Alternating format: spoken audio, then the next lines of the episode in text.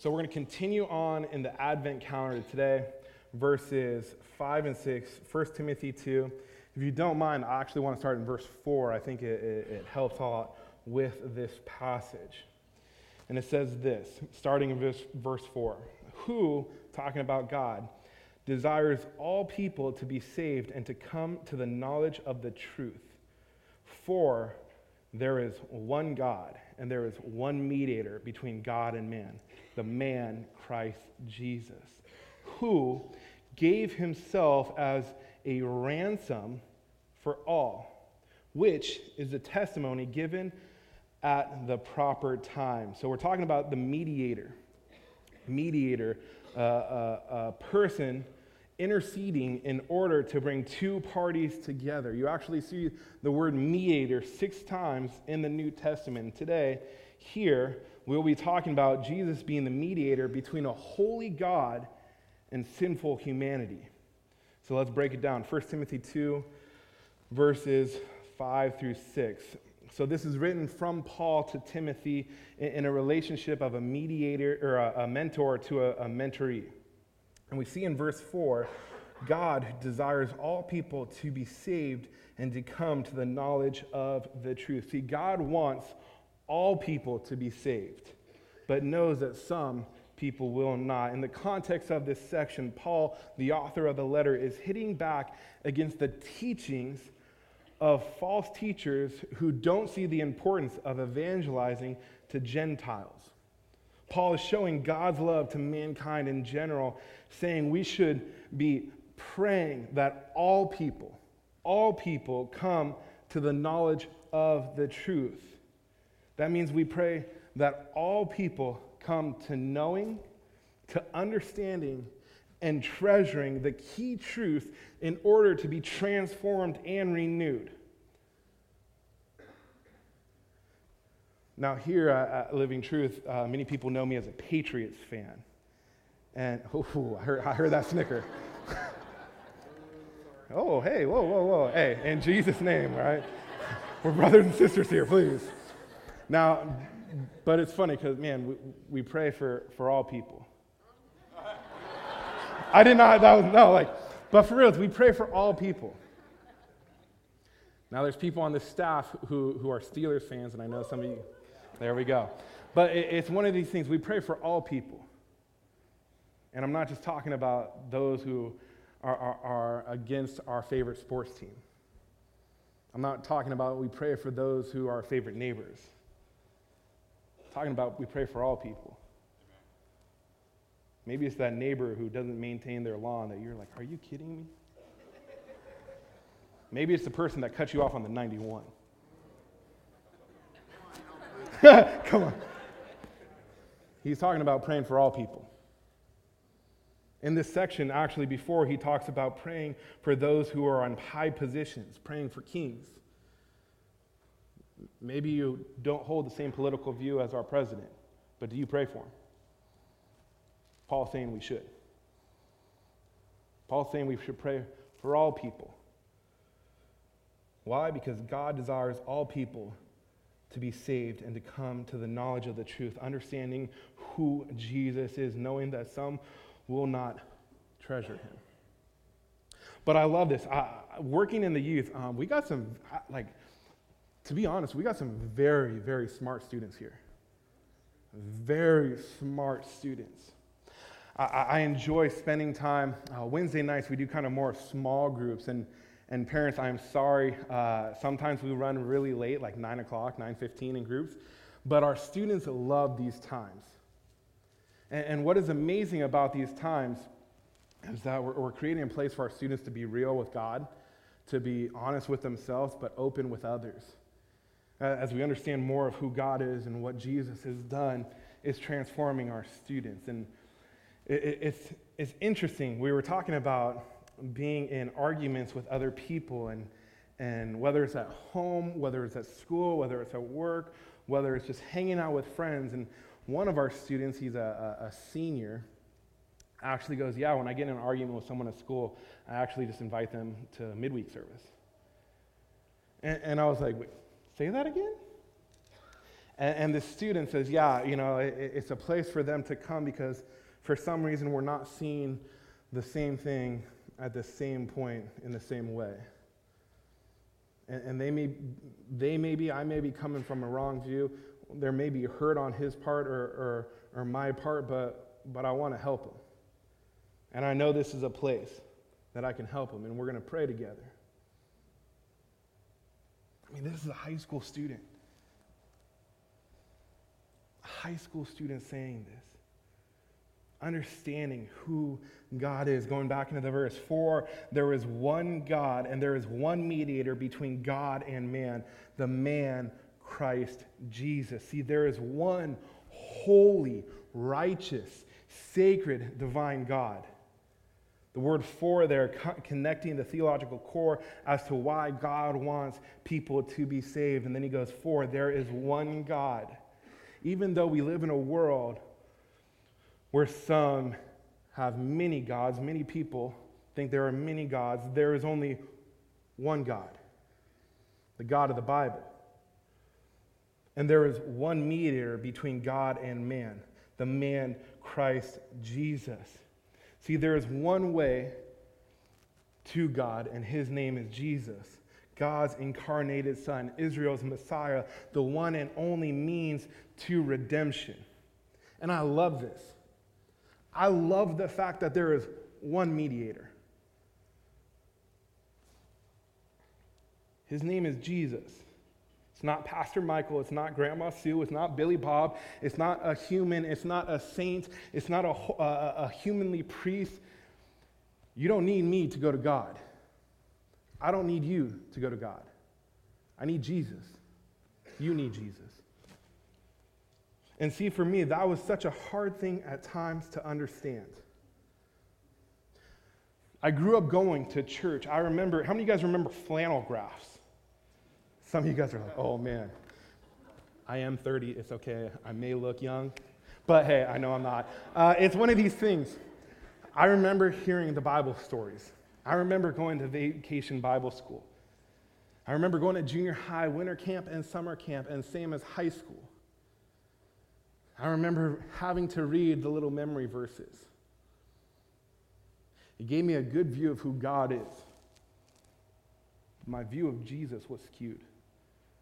I thought because of the things I have thought, the actions that I have done, the words that I have said, this holy divine God was not something I could grasp. This Jesus, yeah, I know he died on the cross for my sins. I know that, but but you saying that's payment enough? Like that, that really covers the weight of my sins? See, the only redemption of man that brings connection back to God is Jesus. Verse 5, we see this For there is one God, and there is one mediator between God and man, the man Christ Jesus. So, so going into this, I see three things. Jesus is exclusive in who he is. He is fully able to identify with God. Hebrews 1 1. I love Hebrews. Long ago, and many times and in many ways, Hebrews 1 says this God spoke to our fathers by the prophets. He's talking in the Old Testament. But in these last days, he has spoken to us by his Son, in which God has spoken finally and faithfully in the Son, whom he appointed the heir of all things. He's talking about creation, all of creation through whom also he created the world. He's talking about Jesus being the pre existent, the, the all authority, all powerful, the deity is clearly being displayed in this. So, uh, as Jesus is exclusive in who he is, being fully able to identify with God, he is also fully able to identify with man. Continue on in, in, Hebrews, verse 4 15. For do we not have a high priest who is unable to sympathize with our weaknesses? but one who in every respect has been tempted as we are, yet without sin. Whoo! How good is that? Hebrews 12 talks about how Jesus is the forerunner. Forerunner, like the car blazing the trail. And he faithfully faithfully, without blemish, without blemish, lived a perfect life. And for the joy set before him, he endured the cross.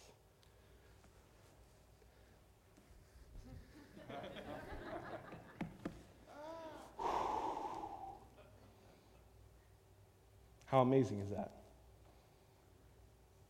That the Jesus who is exclusive in who he is, being able to fully identify as God and being able to fully identify with man, two things 100%, 100% uh, God, 100% man. I truthfully don't understand how that actually works. Inevitable tension, something that I continually wrestle with. How can he be a fully 100% God and 100% man? Scripture points to both of them. I don't know, but I love it. I pray we all love it. He has to be to be our mediator. But see, as Jesus is exclusive in who he is, Jesus is also exclusive in what he has done. See, man, us, we alone owe the punishment of sin, of our sin. We have all worshiped something other than God. Best way to find out what that is, ask these questions. What do you chase when you're alone? What defines you? What gives you ultimate worth? And if taken away, what gives you ultimate hurt? See, that is our God. That is your God. See, we've all sacrificed deep joys for shallow moments of contentment. It's like seeing, imagine me being at the beach in a kiddie pool, being so content that you see me in this little kiddie pool that I got at Walmart filled with water, going, man, isn't this awesome? And you're looking at me going, Matt, you are a complete idiot. Look at where you're at. Look at the ocean. Look at how grand this is. That you yourself so captivated in the awe. And yet, how many times do we do that? We think a relationship, a possession, something that we can own, a job, can bring us ultimate satisfaction, ultimate joy, ultimate happiness.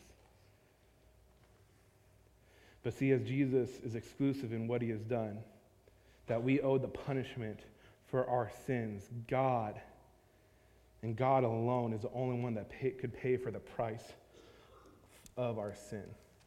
If you don't, Ephesians 2 4 through 10, I love this. But God, the biggest but in the Bible, but God, being rich in mercy, because of the great love with which He has loved us, even when we were dead in our trespasses, not just bad, but dead dead in our trespasses, made us alive together with Christ. Oof, by grace you have been saved. How is that? By grace you have been saved, and raised us up with him and seated us with him in the heavenly places in Christ Jesus. So, verse 7 so that in the coming ages he might show the immeasurable riches.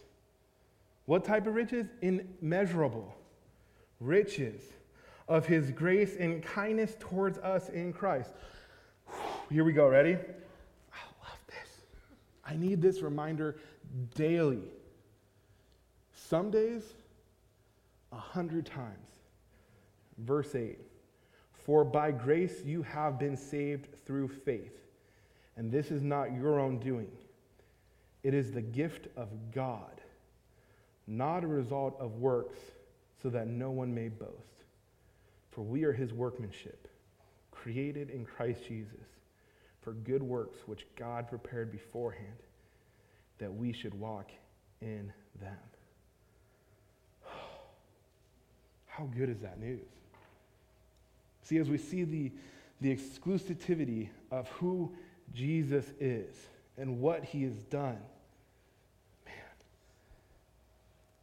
there's something even greater. Jesus is exclusive in what he is doing now. Verse 5 and 6 uh, of 1 Timothy 2.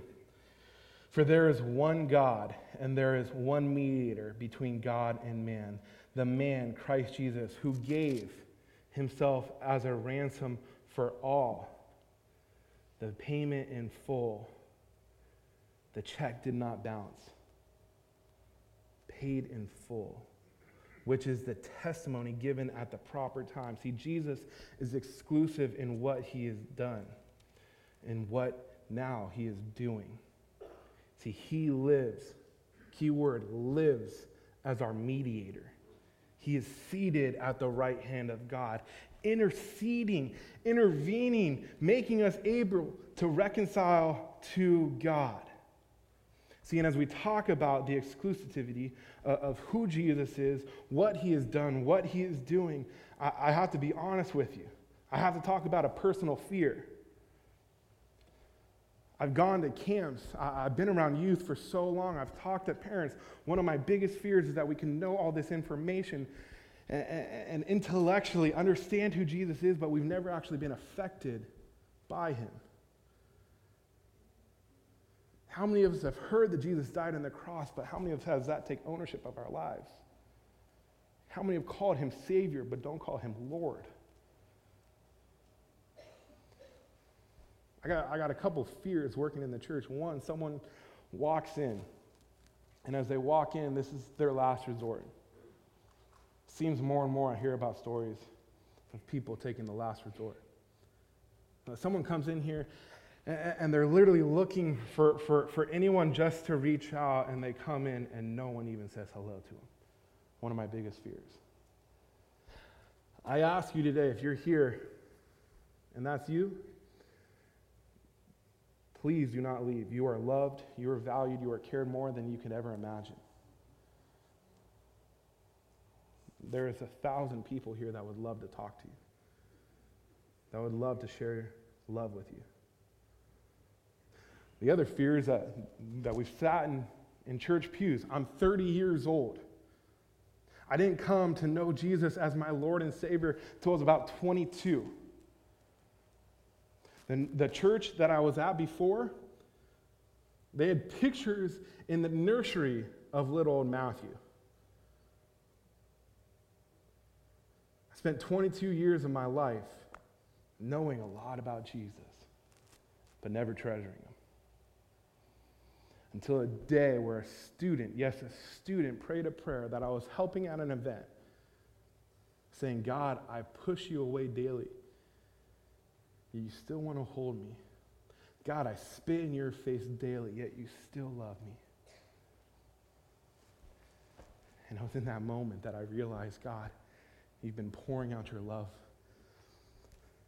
This holy, divine God had sent his son to die for me,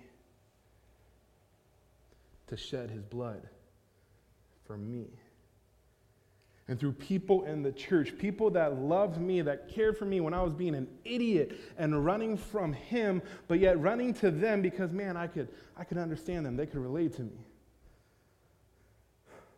They were instruments of God's grace and mercy on my life.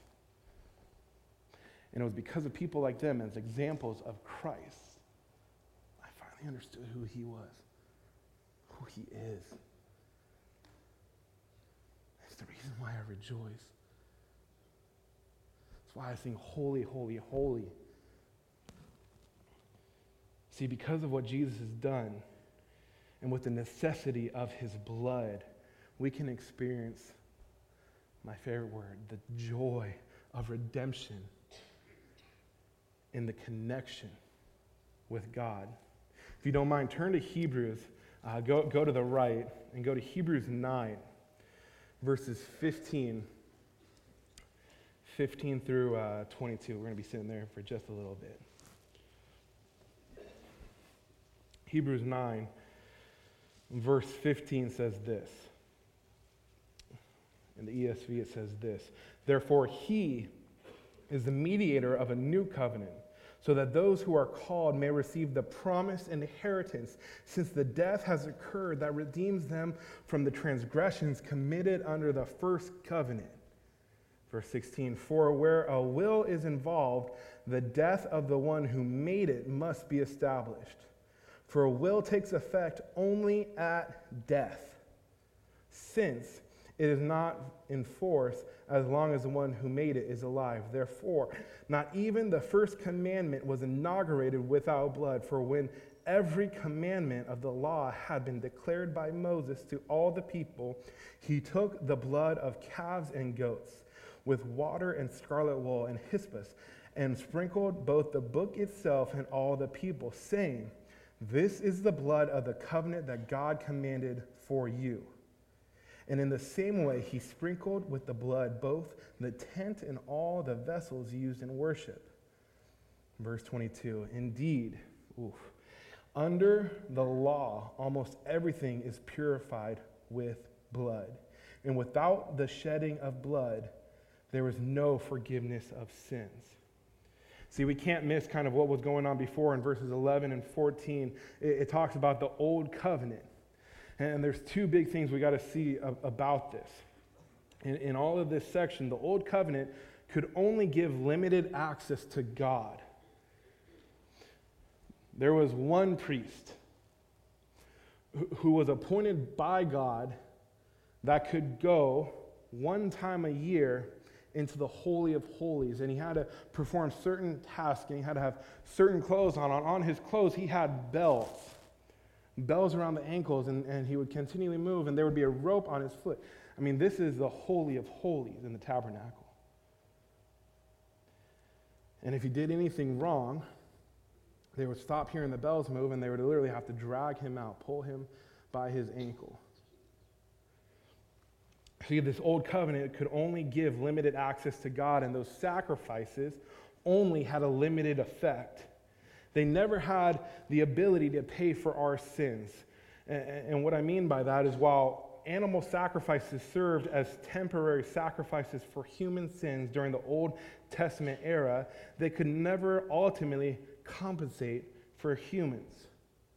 They don't purify our consciousness. But see, these old sacrifices had a glorious purpose to foreshadow a substitute, that being Jesus, whose blood would get the job done.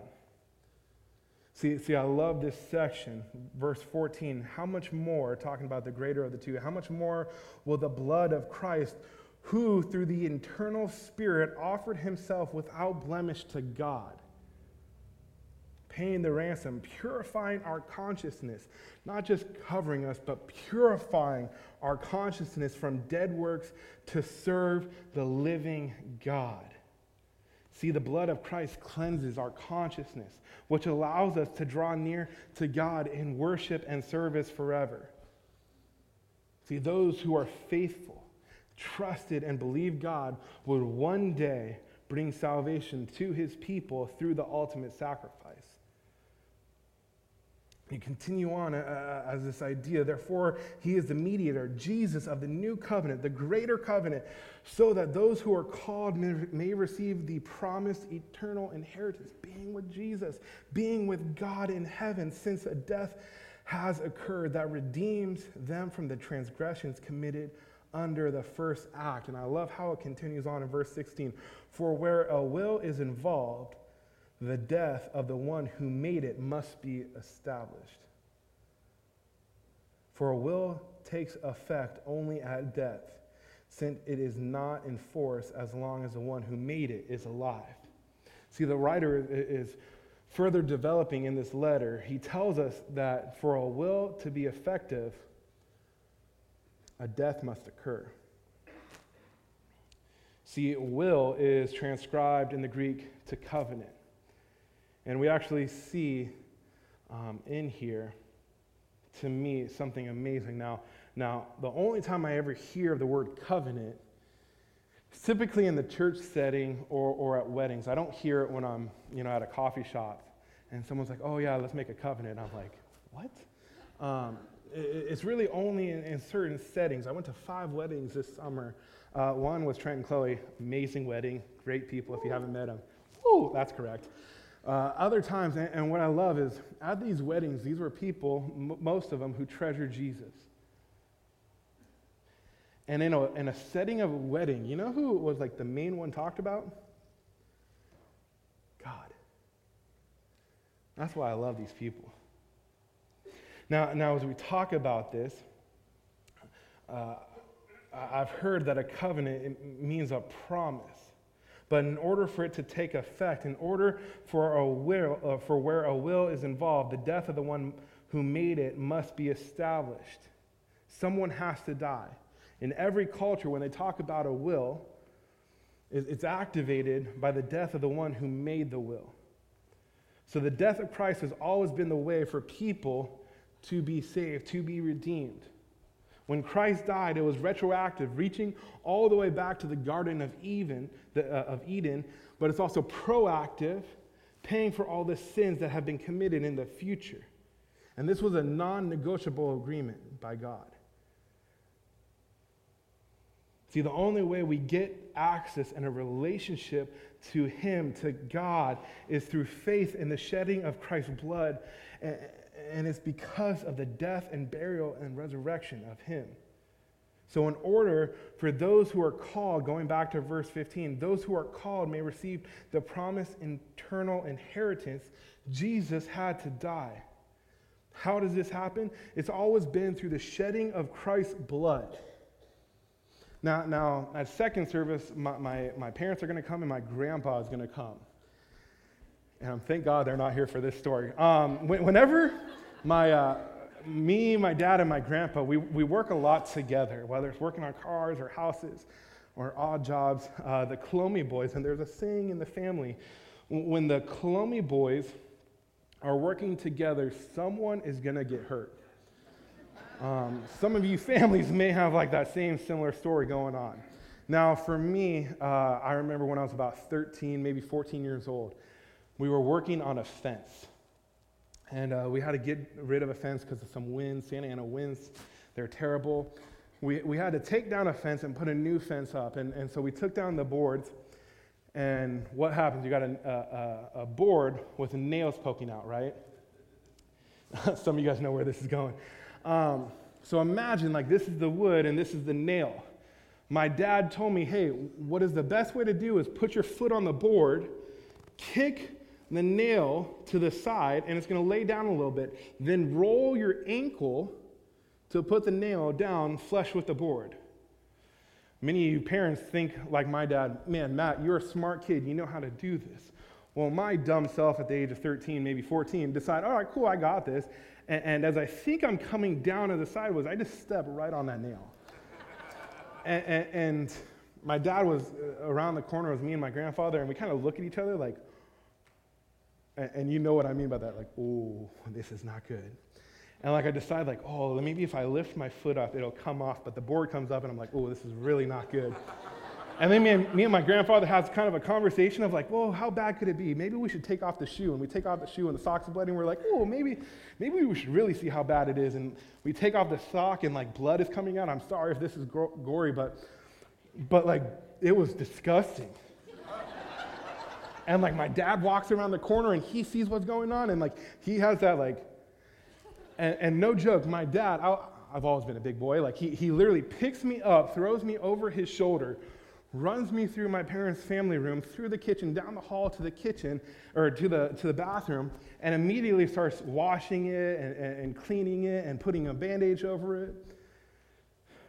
Now, I, I look back at those times and I wonder, you know, did my father, when he saw that cut, go, This is my son? He's in pain. I need to help him. I also think back man, my mom just got brand new carpet, and if we drop one thing of blood on that carpet, it is the end of the days for me. But see, it's crazy to think about how much my life would be in trouble if one drop of blood on my mother's new carpet was there. But to me, it's also it's unbelievable to think about my life if I wasn't covered fully by the blood of Jesus. And see, we go into the kind of this last section, verses 18 through 22. Therefore, not even the first covenant was inaugurated without blood. Blood was always part of the picture. For well, for, for when every commandment of the law had been declared by Moses to all the people, he took the blood of the calves and goats with water and scarlet wool and hyssop, and sprinkled both the book itself and all the people, saying, This is the blood of the covenant that God commanded for you. And in the same way, he sprinkled with the blood both the tent and all the vessels used in worship. Indeed, under the law, almost everything is purified with blood, and without the shedding of blood, there is no forgiveness of sins. I think there's, there's some things that he wants us to see. Blood, first, is mentioned six times throughout this passage. Whenever I've been told by, by people a lot smarter, and there's a lot of people smarter than me, whenever you see a word mentioned multiple times, the author wants you to, to notice something. Forgiveness only came through blood. The blood of the old covenant could purify the flesh, but the blood of Christ is the one that could purify our consciousness.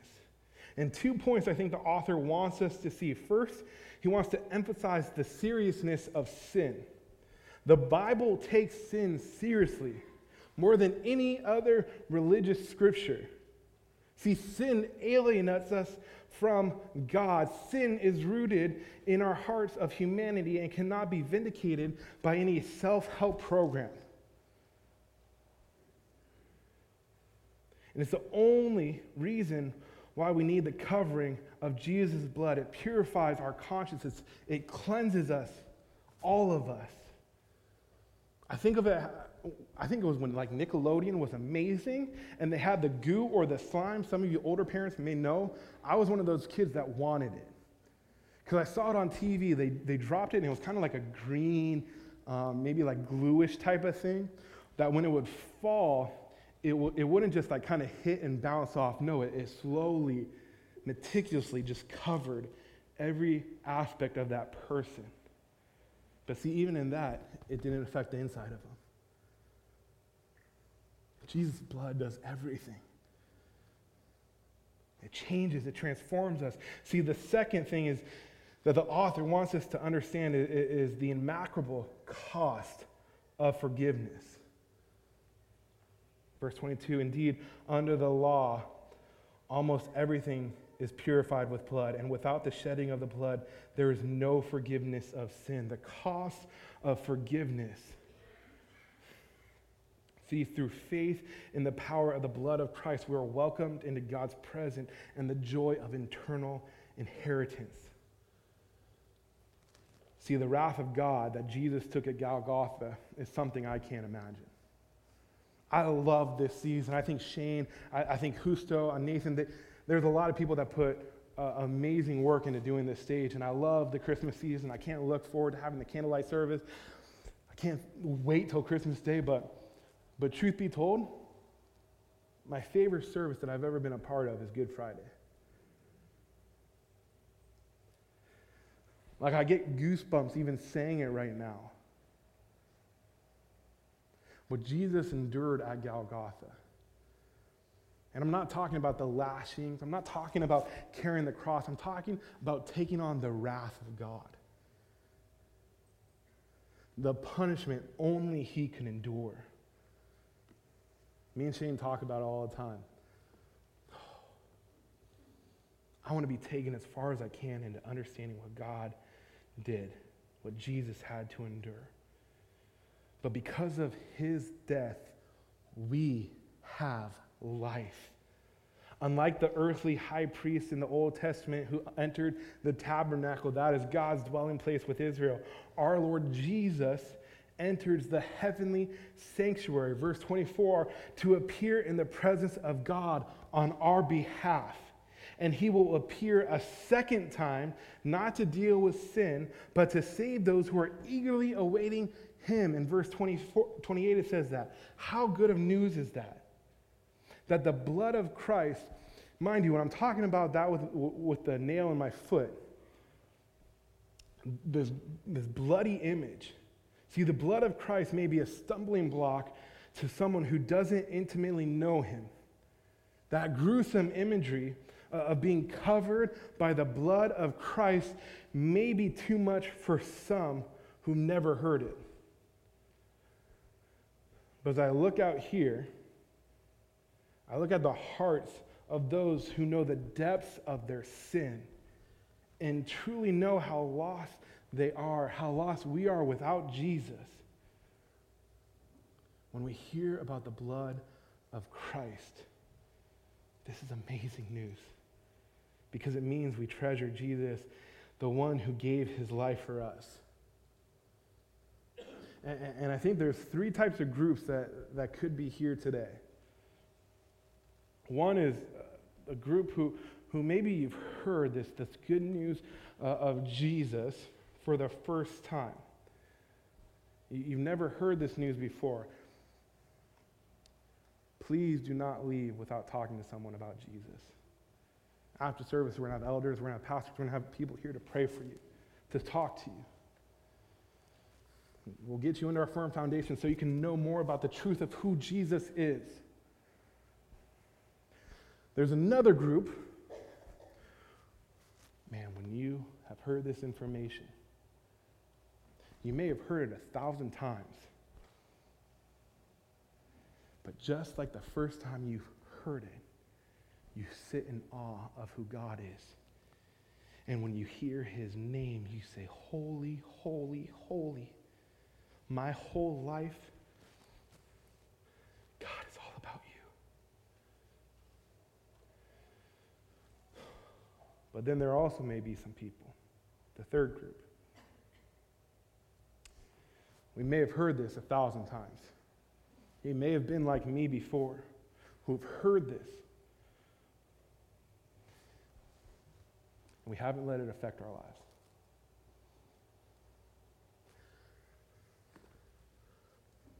Can't get down in front of you on my hands and knees, but I beg you, please do not leave here today without understanding, talking to someone, being prayed for, being prayed, uh, for, literally anything that you need, we would love for you to know him intimately, to call him Lord and Savior, and treasure him above all things.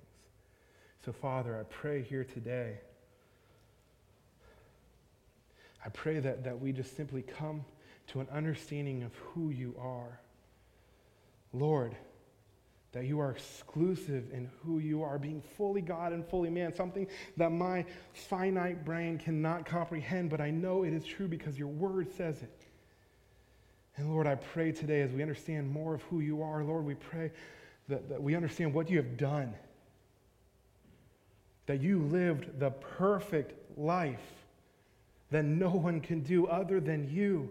And in your son, Jesus, he's done this. And he went to the cross. Why? He endured it because he know the joy that will come. Being our mediator. Being the one that can reconcile us to you. And Lord, today, as he sits at your right hand, Lord, he intercedes for us. Lord, I pray today that we just treasure you above all, that when we think of you, the first word that comes to our mind is just awe. And even the word awe doesn't even come close to what we should be saying. So, Lord, I pray for our hearts just to simply desire to you. That you are the most important thing in our lives. When I pray those who, who, who simply are meeting you or knowing you for the first time, Lord, we rejoice with them. Lord, those who are seeking love, Lord, I pray today they, they, they know your love. Love that is like nothing else. Lord, let us continually to seek you, to know you more and more. And as we do, Lord, our lives are transformed. That we can't help but shout your name and the joy of just knowing you, knowing that you know our name intimately, that you know every aspect of our lives, not just our public life that everyone sees or our, our, our, personal life that maybe a wife or a husband or a parent or a best friend know, but you know our secret life and the hardness and the, the shame and guilt that we feel, you said, No, I died for that. I shed my blood for that. Don't be shameful. Don't be guilty. No, you are loved. You are valued. I care for you. Lord, help us to seek you more, know you more, and treasure you more. For all glory is yours. In your name we pray. Amen.